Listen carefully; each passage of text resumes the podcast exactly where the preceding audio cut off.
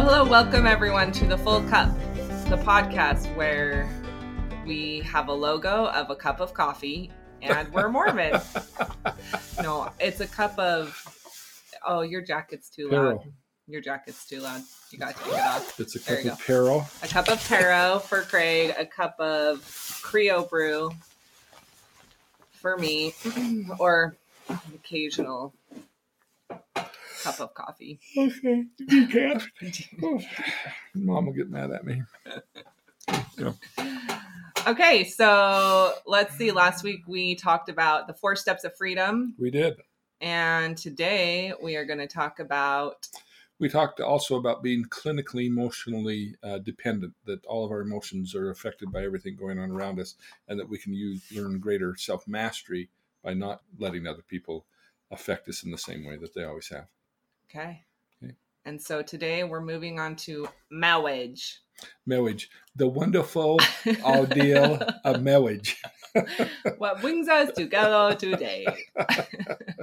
We're going to talk about the wonderful ordeal of marriage, and I, I I'm. Uh, I don't want to make it sound like marriage is horrible, but marriage can be really tough at times, and that's why I call it a. Sometimes it's a hellish ordeal, but the the ordeal is actually really wonderful and good for us. We get our greatest growth in in the marriage. Uh, maybe some of you are familiar with um, the Power of Myth by Joseph Campbell. It was an interview done in the '80s with Bill Moyers, and they asked him why is marriage so precarious in our society today? And and Joseph Campbell said because it's not really considered a marriage. In other parts of the world, it takes two or three days to get married. In the United States, it takes 20 minutes.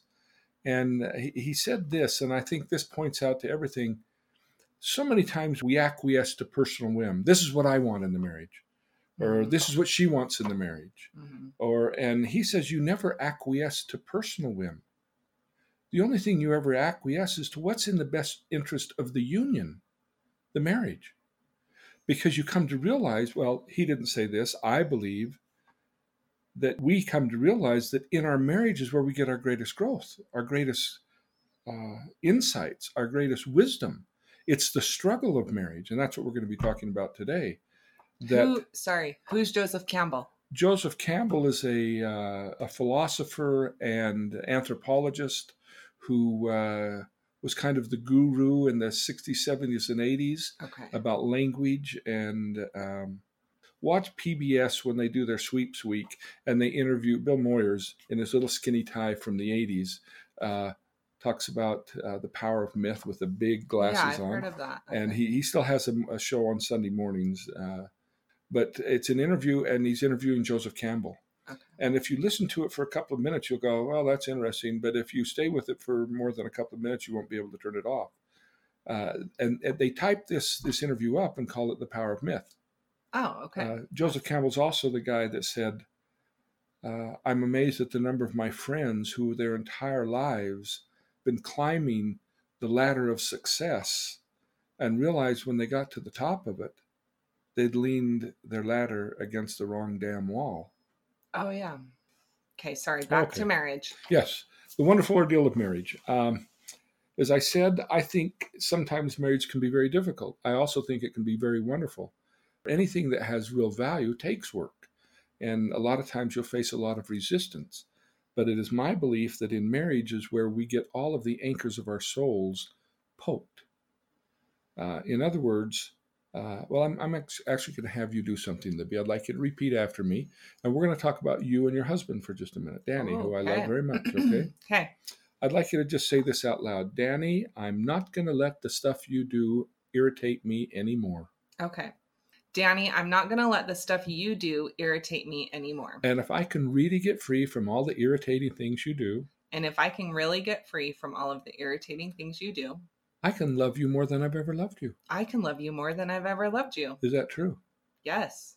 So you're understanding already that the gift of agency or independence of thought is absolutely necessary to be able to love. When I struggle, let's say with my mother, if I if I have difficulty with my mother and she does things that really irritates me, it makes it hard for me to love her. But if I can truly get free from her, I can love her more than ever. Yes. You agree with that? I have experienced and know that is true. Okay. Yes. So now I'm going to throw you a curve. I'd like you to say it again. Danny, I'm not going to let your goofy stuff mess with me anymore. Danny, I'm not going to let your goofy stuff mess with me anymore. And I'm going to love you more than ever. And I'm going to love you more than ever. Because I'm not going to let that stuff mess with me. Because I'm not going to let that stuff mess with me. Now I'm going to be Danny for a minute, okay? Okay. Dear Libby, I am so glad that you love me, and that's wonderful. But what are you talking about? There are little things that I do that can set you off like a rocket ship. There's a tone of voice that I can use. There's things that I might say, little things that are so insignificant, and you roll your eyes, you get upset, you, you blow off steam. I've been talking to your dad, and he told me that one of the reasons you're drawn to me is because I'm a hunk and a great guy and wonderful and warm and loving and sexy and all that. But at another level, you were drawn to me because unconsciously you recognized that I will be the one who will best poke you in the unfinished, unconscious anchors of your soul. I don't do it on purpose. Sometimes I do if I'm mad at you. But just by being the man I am, I will poke you in anchors of confidence, anchors of sexuality, anchors of economics, religious anchors, uh, parental authority anchors. If you have any unfinished issues with your mom or your dad, I'll poke you in those anchors. If you have any unfinished business that's buried in way deep inside of you, I'll poke you in those anchors. Somehow, just by being me, I will ferret out all of the anchors that you have. And that's what happens in marriage. Now, as I do that, I'd like you to repeat after me again, Libby, and try this on. I like to say, and Danny, as you poke me in those anchors. Well, first of all, let me ask you. Yeah. Do our spouses poke us in the unfinished, unconscious anchors of our soul? Absolutely. They you do. forgot to mention video game anchors. exactly. Or time spent together, or all of those kinds of Mhm. things. Uh, what love should Yes, be. Anchors of intimacy, valued, value. Yeah, Right. voice. Uh, does he give me voice? Does he listen? All of those things. Do I need a hug once in a while? No, not a red hug, a white hug. Uh, do I need those kinds of things? And he's going to poke you in all those anchors. So now, as he pokes you in those anchors, I'd like you to try this on. I'd like you to say, and Danny, as you poke me in those anchors, and Danny, as you poke me in those anchors, I'll get so upset I'll get so upset that I'll do one of three things. I'll do one of three things. One, I'll leave your butt. One, I'll leave your butt. And that's what most people do in today's world. Mhm. 50% of the population that you know that's married will be divorced 30 years from now.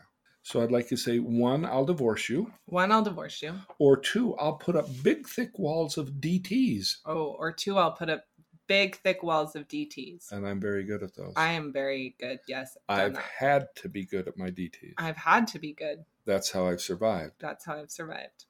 Or three, I will resolve Or three, I will resolve every anchor you poke. every anchor you poke. And that's what I'm going to do. And that is what I'm going to do. I'm beginning to understand I'm beginning to understand Craig's ninth truth Craig's ninth truth that marriage and family are the ordeal that marriage and family are the ordeal necessary for the refinement of my soul. necessary for the refinement of my soul. If you were just a neighbor if you were just a neighbor or an old boyfriend, or an old boyfriend, I wouldn't put up with this crap for a minute. Yeah, I wouldn't put up with this for a minute. But because you're my spouse, because you're my spouse, my partner forever, my partner forever, the, the father of my children, the father of my children, I stay engaged I stay engaged. in this sometimes very difficult ordeal. In this sometimes very difficult ordeal. And will stay engaged and will stay engaged. while you painfully poke me. While you painfully poke In me In all the in anchors all those anchors of that I need to get resolved. Yes. A lot of people say to me, you know, to go to heaven, it's really important to be married. You got to have those kinds of things worked out. And I agree with them because I personally believe that it's in marriage where we get the anchors poked and that's where we can get them resolved if we can get them resolved. Now, I'd like you to say the same thing to him. And by the way, Danny, And by the way, Danny, you're drawn to me you're drawn to me because I'm beautiful, because I'm beautiful, warm, loving, sexy, warm, loving, sexy. all of those this things. really weird. A good mother. a good mother. but at another level, But at another level, you were drawn to me you were drawn to me because I'm the one because I'm the one who will best poke you who will best poke you, in the unfinished unconscious anchors of your soul. who will in the unfinished, Unfinished. unfinished conscious anchors of your soul. And as you poke, as as and as I you as I poke you in those anchors, uh, As I poke you in those anchors, you'll do one of three things. poke so many times. What I'll do one of three things. I'll leave you, I'll leave you. or I'll put I'll up big thick walls of up thick DTs, walls, or or I'll, I'll learn to resolve those anchors. I'll learn to resolve. and that's what I'm going to do. And that's what I'm going to and do. that's what it takes. Yeah. That's why I say you acquiesce to the union because you come to realize that without this union, you may not get all of those things resolved. And you go to the next one and the next one and the next one. And whether you're married once or five times, the things that, that destroys marriages isn't that, oh, we got to communicate. But communication is certainly a part of it. I don't want to say that. But it's the anchors inside of us. Our spouses, we call it unconscious collusion. Our spouses unconsciously will find those anchors that we need to get resolved and get taken care of.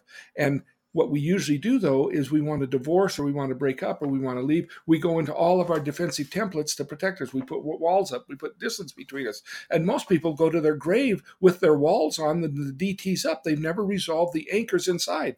Because what I want to do with my wife is I want to say, you need to change so I can Yeah. finally love you instead of, wait, I've got to resolve the stuff inside of me, the anchors inside of me that your stuff triggers. Oh my goodness, I've got to look inside of me. And instead of pointing the finger at you, I've got to look inside of me. You see, Libby, the, the, the principle of agency trumps my ability to change you, my daughter, my wife, anybody, but supports my ability to change me. And when we, we finally come to realize that that's what marriage does for us and family. You Yeah. question. No, I just think um because I've been taught this principle my whole life, like so I brought up the instance of video games Yeah. and that was something I mean that's a really in the beginning of our marriage was a really big deal for me like, "Oh, I didn't know you liked video games. Oh, I didn't know you liked them this much." And it was like the more I tried to change him, the more it was like I was his mother, you know? So it was just like he's resentful to me, I'm resentful to him. And I mean, it's definitely taken years, but and is this weird that I'm talking about my own marriage probably, but oh well. Um as time has gone on, it's just been like, oh yeah, well that's what my husband likes. I've learned to just say that's his hobby, that's what he loves to do. That's okay. He can do that. And I've changed my view. I've been more um just accepting and like loving and guess what has magically strangely happened in return he doesn't play video games that much. Like it's really weird. Like why? I mean i don't think that necessarily always happens but that was a pretty cool thing that has happened as through our marriage we've worked through that one issue. And that's exactly what happens. There's a basic psychological principle. It's not just psychological, it's this that if if an, a plant or an animal engages in a behavior and it doesn't do anything for them, it will eventually extinguish the behavior.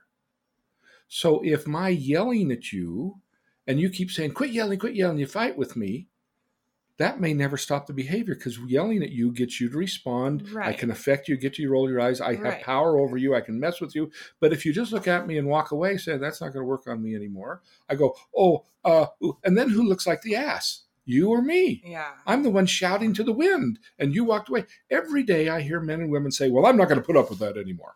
I go, Then don't put up with it. Well, I'm not. When he says that, I'm going to tell him off. I said, No, no, no. Telling him off is you're fighting him to change. If you're not going to put up with it, when he does it, look at him, tell him you love him, and walk out of the room. And he's going, uh, uh, oh, oh, uh, uh, uh, uh, and that behavior, if it doesn't work for him, he'll extinguish it. If you put a plant by the window, it'll turn towards the window. Tell you what, if you block the sunlight in the window, it doesn't go that way anymore. It starts turning towards the light that's in the room. That's true with everything. Remember in stage one, when we talked about emancipation, that love and control are the same thing.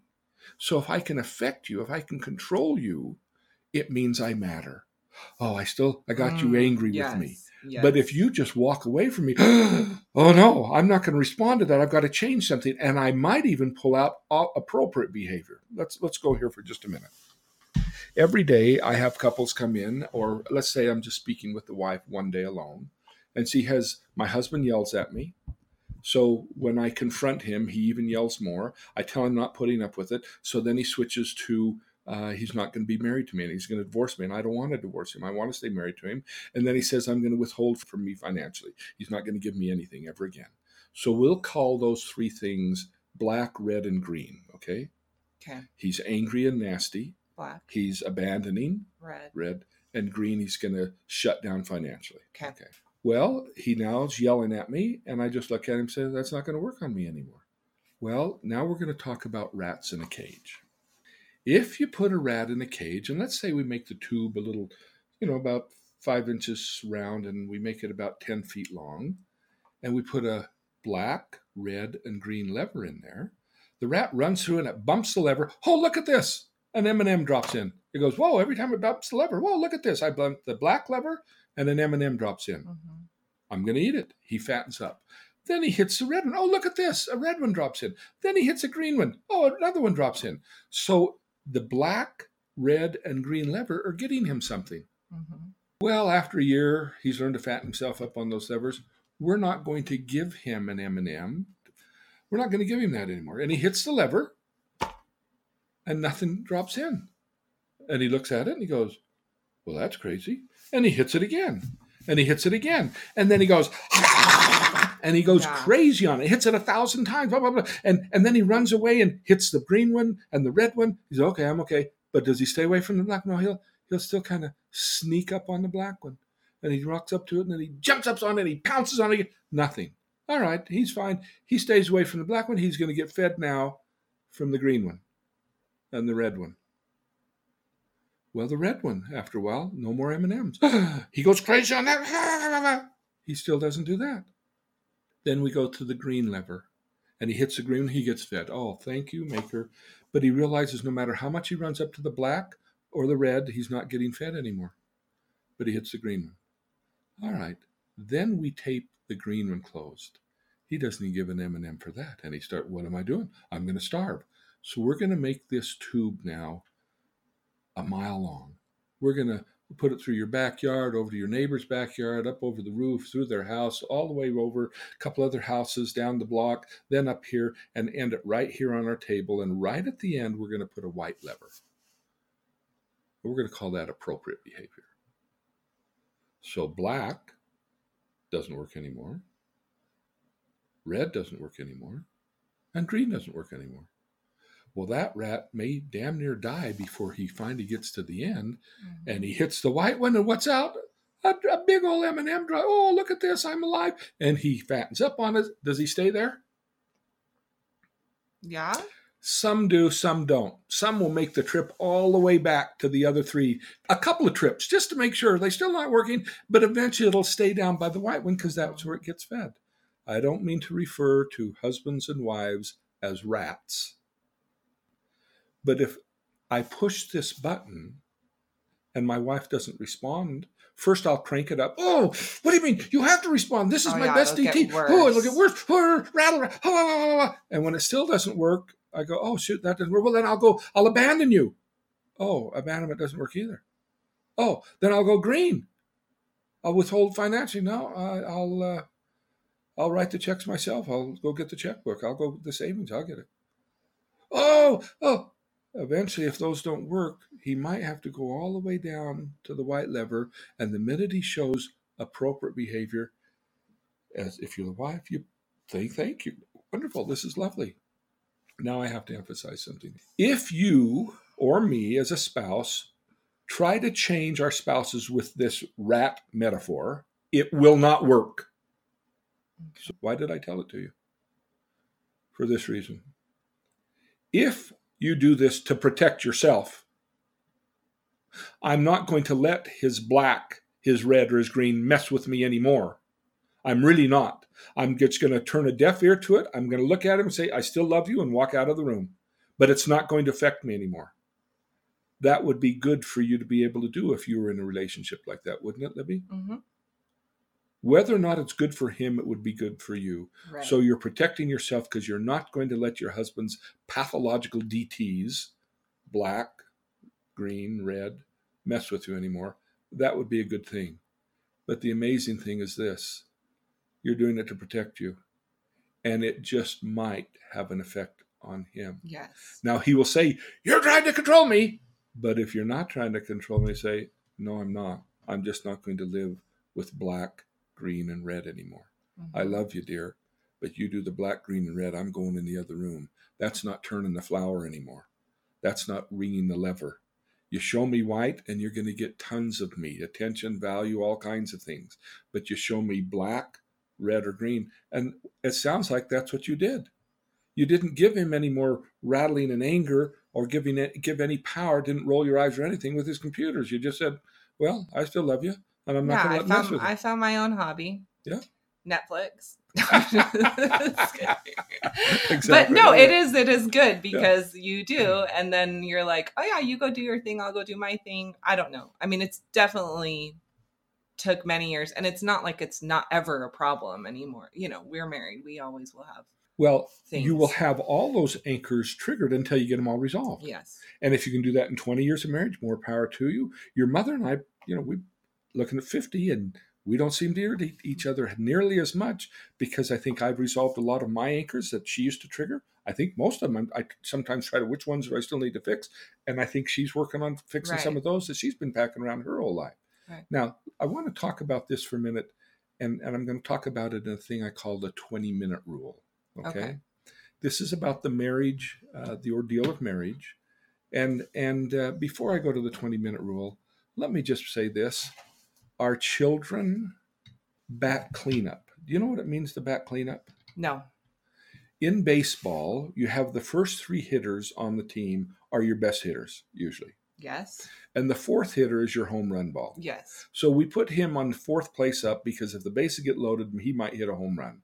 There he cleans off the bases. All right, oh, makes sense. So he's called the cleanup hitter. I have never heard that. Okay. Our children are the cleanup hitters of our anchors.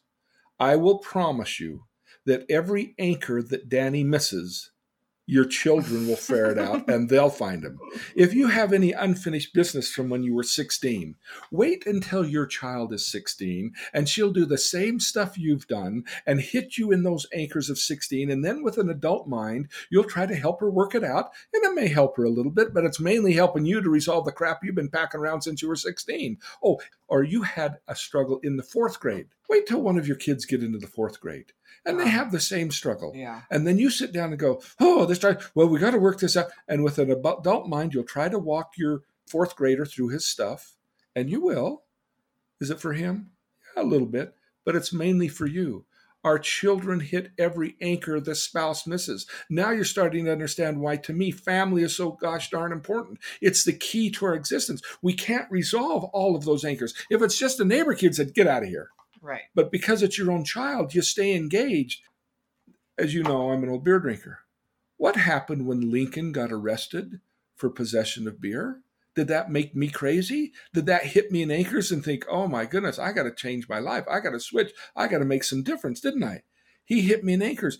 All of us get hit in anchors by our children that our spouses miss. hmm And not just children, but our friends, people who love us Yes.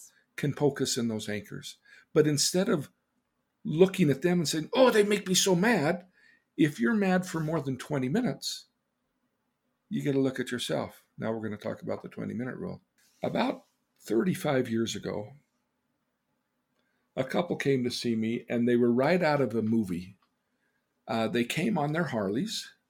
He was probably 360 pounds and he had a flaming red curly hair, real thick, and it was blown straight back. He had a beard probably 15 inches long, all red, and he had his dew cap on.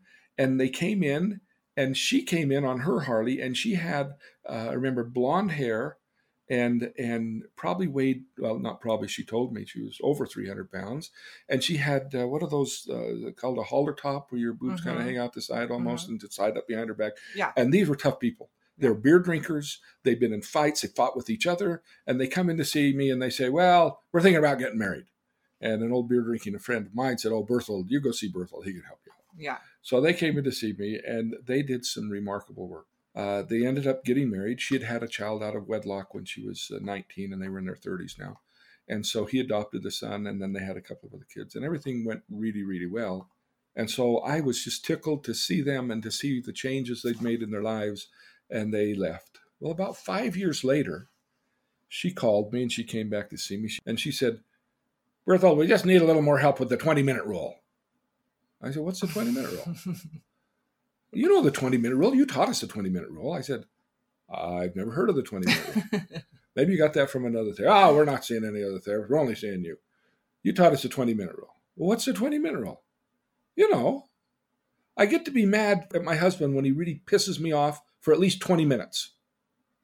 But after 20 minutes, if I'm still upset, I don't get to look at him. I got to look inside me and see which anchors his stuff is triggering in me.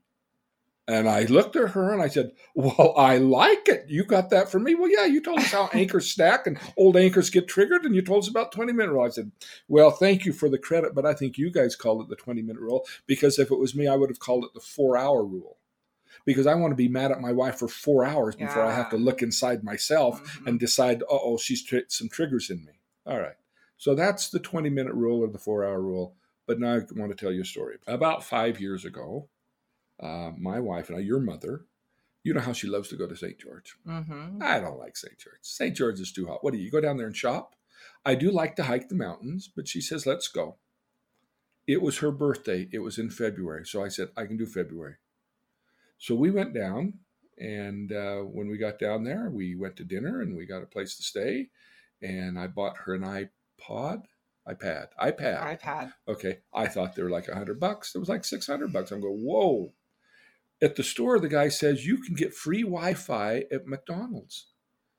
At that moment, my wife looked at me and said, "Well, let's go to McDonald's." And you know, Mom hates McDonald's. She thinks it's death food. I love it. The double cheeseburger, a couple of double cheeseburgers and a diet coke. I'm in heaven. Mhm. Yep.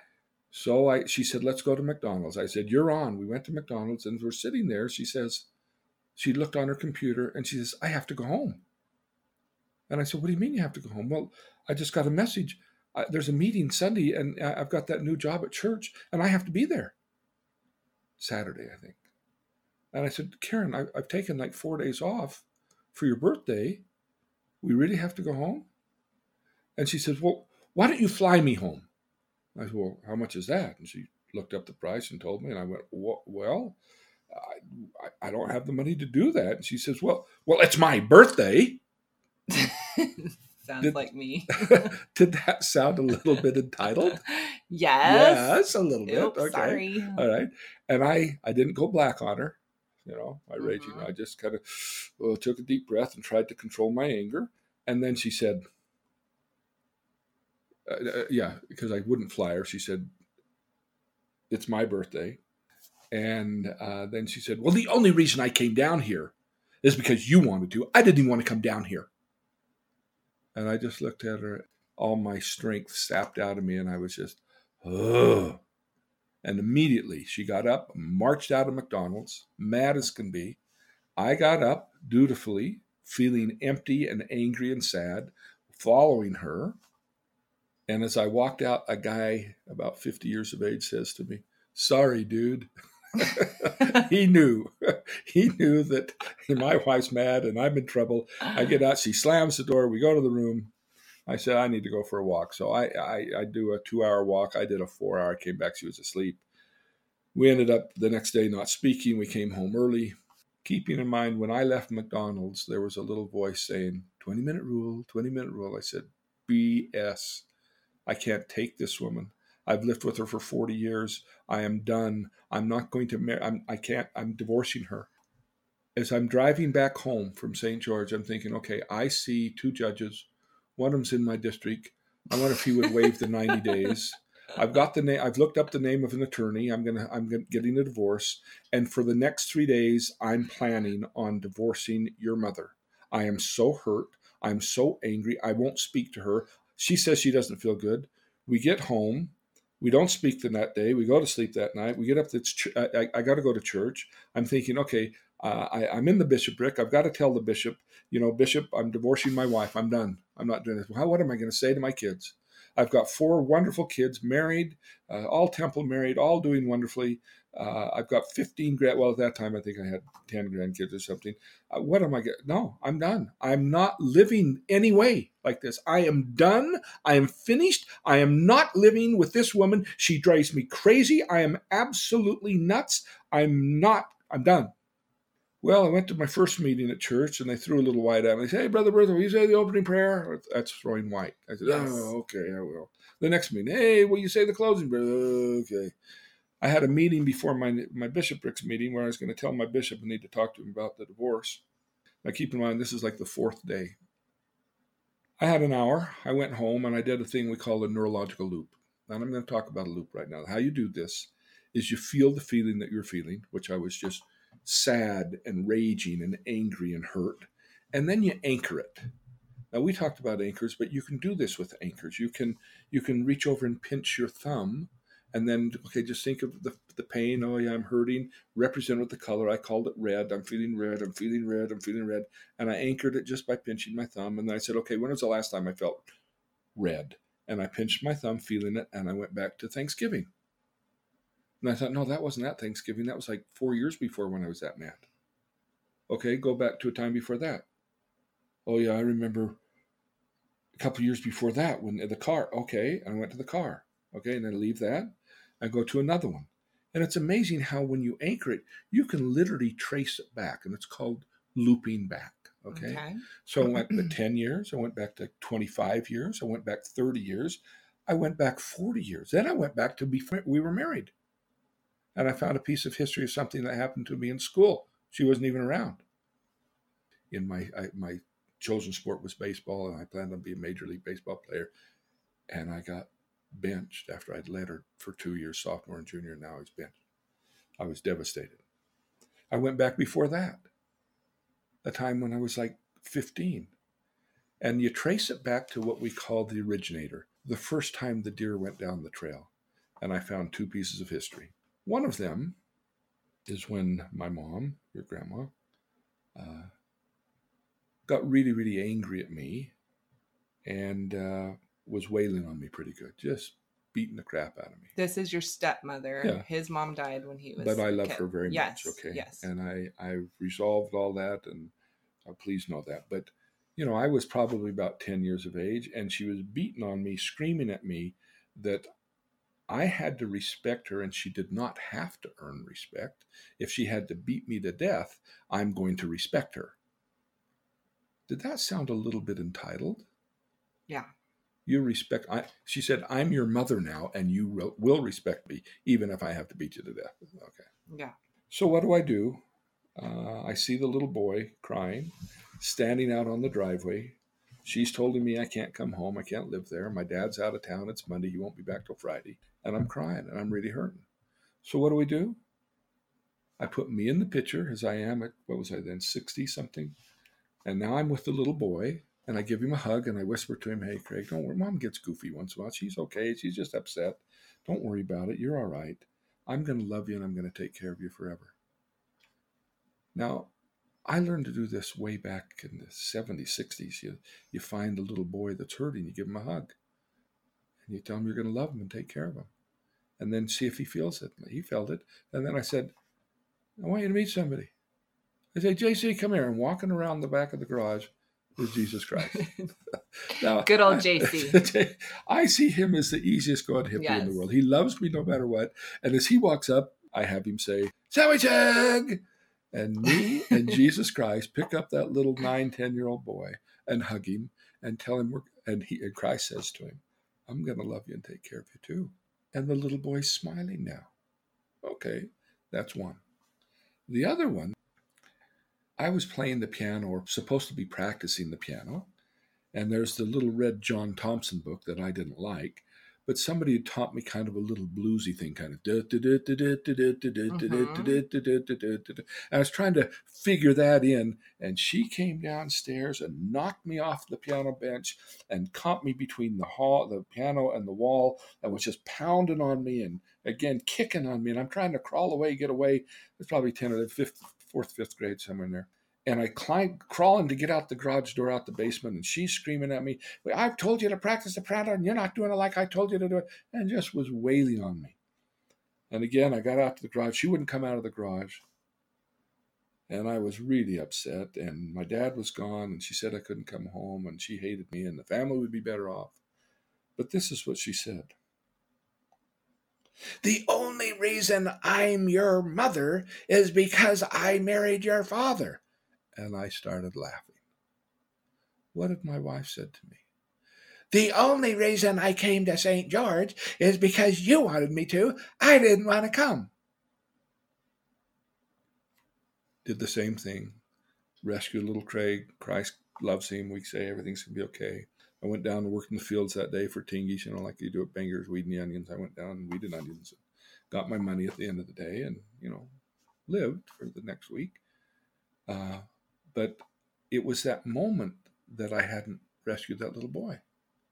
So let me ask you should I divorce a wife with 42 years of marriage who loves me and I love her, with 50 or 10 grandkids, uh, four married children, all happily, all doing wonderfully, because she says, Well, it's my birthday, and the only reason I came down here is because you wanted me to. Are those two reasons to get a divorce? No, not at Not all. at all. Why was I crazy? Why was for four days I'm going to divorce her? Had nothing to do with her. Yeah, 20 minute rule. yeah, It had But anchors those inside anchors. of me that I wasn't even aware of. yeah. Doing that introspection, going through that loop, is what refines us. And lo and behold, I'm grateful. I went upstairs and I said to your mom, I said, I just want to thank you and I'm sorry. And she says, Thank me for what? You helped me get some old stuff resolved. "What-? I said, Well, I was pretty upset you, with you the last couple of days. You were? She didn't even know. I said, Yeah, I was ready to divorce you. You were going to divorce me? I said, Yes, because I was really hurting over. Remember Wednesday night down in St. John? Oh yeah, I was a pill. I was I was worried about my mom. You know, she's her mother was dying. She had pulmonary problems, and she was worried, and she was so far away from her. And so, you know, she apologized. I said, "Well, you know, I'm really sorry because I've just been a bear the last couple of days because I, you know, I had some stuff I need to get resolved, and just want to thank you." What? I can actually thank my wife for poking me in the anchors of my soul that I need to get resolved? Would I have ever gotten those anchors resolved had that not have happened? Maybe not. Mhm. Maybe they'd still be there, and every once in a while, little flashes of anger would come out when I see somebody acting entitled. You know how I am. When, I do know how you are. Yes. so I don't think I'm quite that way when people act entitled Yeah. anymore. But boy, that entitlement was something that really used to bother me, and I think I figured out why. It was a 20 minute rule issue, and I could rescue that little boy Yeah, I like that rescue. That's pretty cool. with Christ. Yeah, If that's you- equally cool. It's it's it's if you have that belief system, it's a wonderful tool that you believe that he loves you and adores you and cherishes you. He may not always rescue, but he'll never leave your side. Yeah. There's one more thing I'd like to talk about pertaining to the ordeal of marriage and the ordeal of family, how the anchors get poked. Um, I call these neurological unconscious vehicles of emancipation. We haven't talked about these. Okay. Maybe you've seen this. I see it almost every day in my office. Uh, let's say a guy comes in to see me. Uh, this I'll give you this example. This is a guy that came in years back, and I see it every week. Men, women. He comes in and he says, "You know, Craig, I, I love my wife." I said, "Great, I love my wife too." He says, "I love my kids. I have three of the most beautiful kids in the world." I said, "Great, I do too." And grandkids, I even got. They're wonderful. He says, "Yeah, and I, I, I- love the Lord. Uh, I'm I'm a returned missionary from the Church of Jesus Christ. Wonderful. I'm 42 years of age. I love my work. I, I work for the state. Uh, I'm an attorney. I said, oh, okay. And and I'm uh, involved in my church. I'm the elders quorum president. I said, wow. How do you like that? I love that. I love working with the people. I'm right there with the bishop. I, I, I love my work. I love the Lord. I love my family. And I said, So why are you coming to see me? Okay, well, I probably need to tell you this. That's why I'm here. I also love my girlfriend. I said, You got a girlfriend? He says, Yeah. He said, I'd come to one of your speeches, and you said that when in the talk that you gave, that you don't get to set the, the course of therapy. And so uh, the, that's up to the individual. And so I thought, You're the therapist I need to see. So that's why I'm here. I'm going to leave my wife and kids and uh, go be with my girlfriend. I said, Wow, okay. He says, Really? I said, Yeah, I don't get to set the course. He says, Okay. So he told me a little bit about his life, and I said, All right, what we're going to do is we're going to do some gestalt therapy, some chair work and gestalt. This is cognitive unconscious work developed by a man by the name of Fritz Perls. Erving Polster is probably the, the guru now, who's still alive. He's like 84. Um, we're going to put your mother in the chair, and I'd like you to tell your mother, Mom, I absolutely love you, but I'm not going to let you control me anymore. Oh, this is good, Craig. This is exactly where I need to go, he says. All right, tell her, Mom, I love you but I'm not going to let you control me anymore. Yes, perfect. Now I want you to stand up. I said, move over and sit in that chair. Yeah. And now you're your mother. He says, okay. I said, Mom, Mom, did you hear what your son said? Yes. What did he say? Well, he says he's he's going to love me, but he's not going to let me control him anymore. Yeah. Can you still control him? Well, I don't want to control him. I know you don't want to. But if you wanted to, can you still make him feel guilty, push his buttons? Oh, yes, I can still mess with him. He sits back down in his chair and goes, See?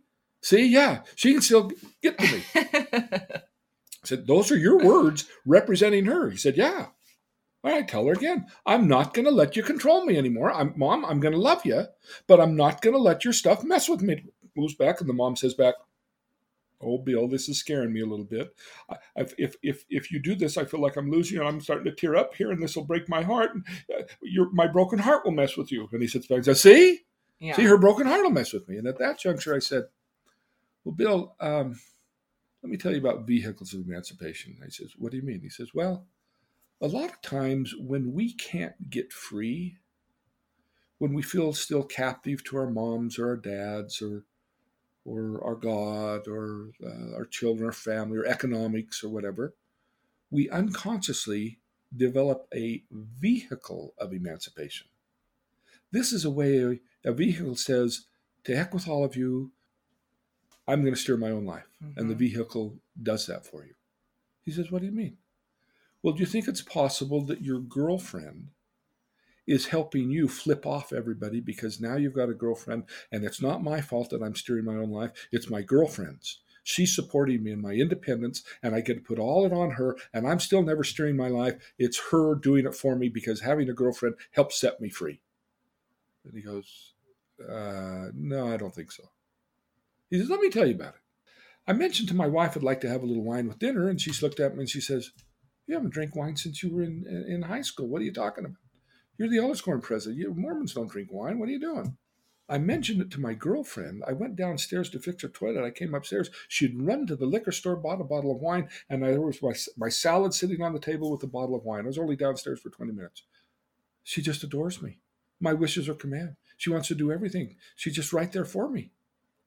I said, "Yeah, well, that's what girlfriends are. They're they're uh, vehicles sometimes, and they're very nurturing, and they support your independence and doing your own thing. Wives are just the opposite. Wives spend their whole lives looking for the perfect man to marry and then spend the rest of their life making him more perfect. Mm-hmm. He says, Well, I don't think so in this case. I said, All right. He said, I, I, I cussed out a guy that cut us off the other day with I was in the van with the kids and my wife, and she got mad at me. About a week later, the same intersection, I'm with my girlfriend in the company car. Somebody cut me off. I cuss him out, and she says, Pull up alongside, let me flip him off. Yeah, that guy was a jerk. I mean, we're, we're soulmates. He says, My wife is constantly just nagging me. Every time I want to be physical, she says, most of the time, oh, not tonight. If I even look at my girlfriend, she's ready to go. She just loves me. She adores me. I said, okay. Well, maybe not in your case. He says, all right. So we go back to mom and finish this gestalt where he says, Mom, I'm not going to let you control me anymore. I'm going to love you, but I'm not going to. Moves over. Mom says, I'm cry- I'm sad.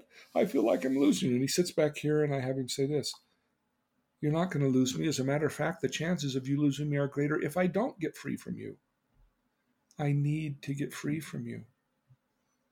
And if I'm truly free from you, when you do your goofy stuff, I'll just smile and say, That's my mom. I'm going to really get free, deep freedom, mom, inside me, so I can love you more than ever moves over. Mom says, Bill, I'm scared, but I believe you. I think you can do this. And he sits here and goes, What the heck did you just do, Berthold? I said, I didn't do anything. He said, No, I just feel this weight lift off me. Like 20 pounds just lifted off my chest. What did you do? I said, I didn't do anything, but I think you may have just taken your mom's hands off your steering wheel. He goes, Really? Yeah. This is amazing. I'll see you next week. Wow, I didn't know you could do stuff like this in therapy. He said, I didn't do it. You had a conversation with you and your unconscious. You see, all of your thoughts, feelings, perceptions about your mom are in you, but all of your thoughts, feelings, perceptions about how you feel like your mom feels about you are also in you. So even though we think we carry the conflict outside, we carry it within ourselves. Gestalt is a word, German word, which means the whole. So even though we might think the conflict is out there, we can resolve the conflict inside of us. He says, Oh, I don't know about that, but I'll see you. The next week he cancels. Two weeks later, he comes back. He says, Something's different. What do you mean something's different? Ah, this is crazy, Craig. Why? It's taken me two and a half years to finally come in to see you. I'm going to leave my wife and kids. But the last two weeks, for some reason, I, I don't I don't understand it, but I, I think I want to stay with my wife. I want to stay with my kids if they'll have me. And my girlfriend consents it. What do you mean your girlfriend consents it? Oh, Craig. I'm telling you, she could sense it. Well, what do you mean? She was doing me inside out, outside in. I'll ask you if he can emancipate himself, does he need a vehicle of emancipation anymore? No. Could the girlfriend sense it? Yes. Was she on him like white on rice? yes. He's going, I've never had anything like this. He said, Yeah, you're getting ready to say goodbye to her. She can yeah. sense it because you learn to emancipate yourself. Now, how many relationships are truly emancipated? I said before in the past weeks, I'll say again if we haven't fully emancipated from our family of origin, we're going to have a heck of a time learning to emancipate from our present marriage, our children, our family, and most importantly, our God. Last week we talked about the four steps of getting free. He had never gone through those four steps with his mom.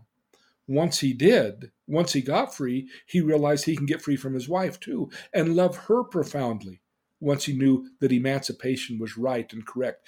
Emancipation isn't just getting free, it's getting free and loving more than ever because you're so free, you're not going to let that person make you crazy anymore.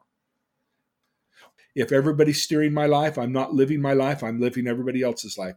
This man finally got free from his mom, from everything else, and now it's up to him. What's he going to do? And what did he do? He went back to church because he chose to not because he had to. All his life, church and everything was, I'm supposed to do this, I'm supposed to do this, I'm supposed to get my degree, I'm supposed to get my law degree, I'm supposed to do this. Okay, finally he got free, and it was like, I can go back do exactly the same thing I was doing, but I'm doing it now because I choose to, because he got free. The greatest aphrodisiac, the greatest gift. It, it is the absolute most important principle in marriage. And a lot of people are so frightened. Well, he's getting free because he won't do what I tell him to do. Yeah, he's not. But hopefully, if he gets ultimately free, not just a little bit free, he'll be able to love you more than ever. There's all kinds of vehicles of emancipation. Drinking is a vehicle oh, yeah. of emancipation. Yeah. Uh, my mom, my dad's the bishop. I'm going to drink like crazy. He can't tell me what to do. Until you finally get free. This might be rather controversial, but I have seen this once. I've seen it twice, where the man is gay for 20 years. His parents are very religious. He comes and sees me on issues of being happy living a homosexual life in a heterosexual community. And he was working on it. And then he realized about maybe he needed to get free from some things, get some hands off the steering wheel. He got his parents' hands off the steering wheel.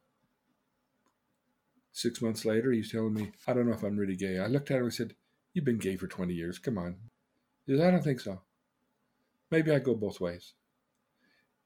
Is it possible, and this is what he told me, that his vehicle of emancipation, his way of saying, You can't control me, I'm different than you, watch me, I can do this, was his homosexuality. Well, he got married, he's got four kids.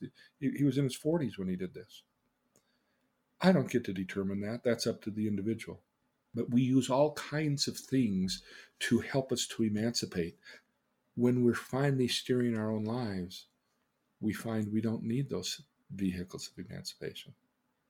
In marriage, to move to an emancipated state where you're loved deeply and you love deeply and you know you can say to your wife sweetheart i love you but i'm going to go do this and again for the marriage to really succeed well you look at what i call the golden bar joseph campbell called it he said the union. Well, I'm going to say there's a golden bar that reaches from your rib cage and goes into Danny's, okay? Okay. It bolts you together. If you give in to what you want, it'll be a struggle. If you give in to what he wants, if he gives into what you want, it'll be a struggle. If he gives into what he wants, you don't acquiesce to each other's whim. You acquiesce to the golden bar.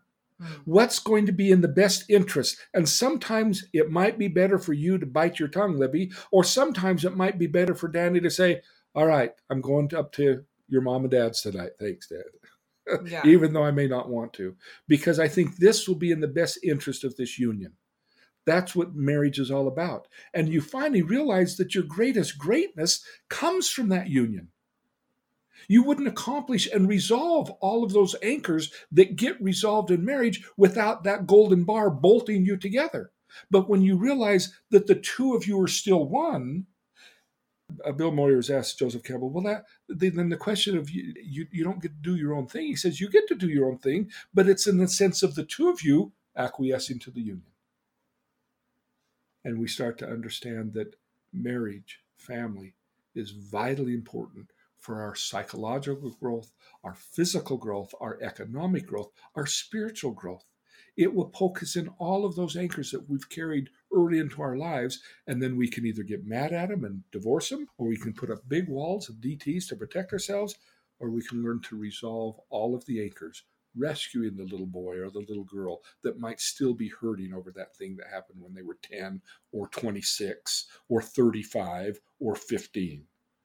Instead of blaming the other, you look at yourself. Yeah. Like All right, that's the family. That's some of the stuff. of that another That's Make the sense? family. Yeah. It does make Yes, a lot of Have any questions for me? Let me. Um yeah. What about people who I mean I have a lot of single friends.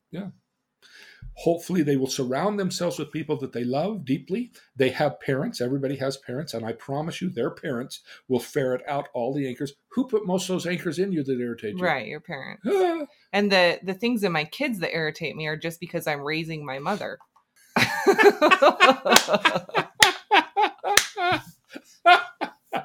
so sounds to me you got some work you got to do with your mother, so you so you could you resolve that stuff and thank your kids for what they're putting you through because it's forcing you to help this, get this stuff Yes. resolved. Okay. so Uh, yeah, it all goes the same with the people you surround yourself with, your That's right, parents, your right. siblings, your I I attribute it to family of of you know the traditional family, but you know if you're living with somebody, your roommate will poke you in those anchors. right. You know, and work. I mean, college. work, kind people- of is your family because you're with those it- people without all day. question. Work is a secondary family. We Yes. talk about tertiary, we talk about primary, it's tertiary, but it's still a family. And those people can. And you can do the same thing. You can be mad at them, well, you jerk it. And that's what most people do. But when they're truly engaged and they know I need that person for my growth, then Yeah. you turn to them. Instead of being mad at him, I've got to go go inside myself and find that anchor that's being triggered and resolve that. yeah. So yeah, I don't mean to. I'm, I am focusing on the family because that's what it is today. Yeah. But it can be friends. It can be people that you associate with. Whenever you're upset, if you're waking up the next morning upset, it probably doesn't have a whole lot to do with what happened last night. It has more to do probably with some stuff that you're packing around from a long time ago that you need to get resolved. Last week we talked about the four steps, but most importantly, what we talked about today is you have to do it two levels. It's not just consciously saying, one, you're my dad and I'm your son. Two, down deep, I love you and want you to love me. Three, you hurt me. Four, I'm going to get free from the hurt. You have to then confront it. And that's why Gestalt works so well because when you put your dad in the chair, now you got to go over and say, Do you believe what your son just said? yes, just all the role playing. And the first time he did this, mom said, No, I can still mess with him. But 40 minutes later, he's saying, Mom, I'm not going to let you hurt me anymore. yeah. And the mom, played by him, goes, I believe you. And he sits here and goes, Oh, something just lifted. What did you do? I said, I didn't do anything. You resolved it consciously and unconsciously. And when we get resolution consciously and unconsciously, we can accomplish anything. Cool. Sweet.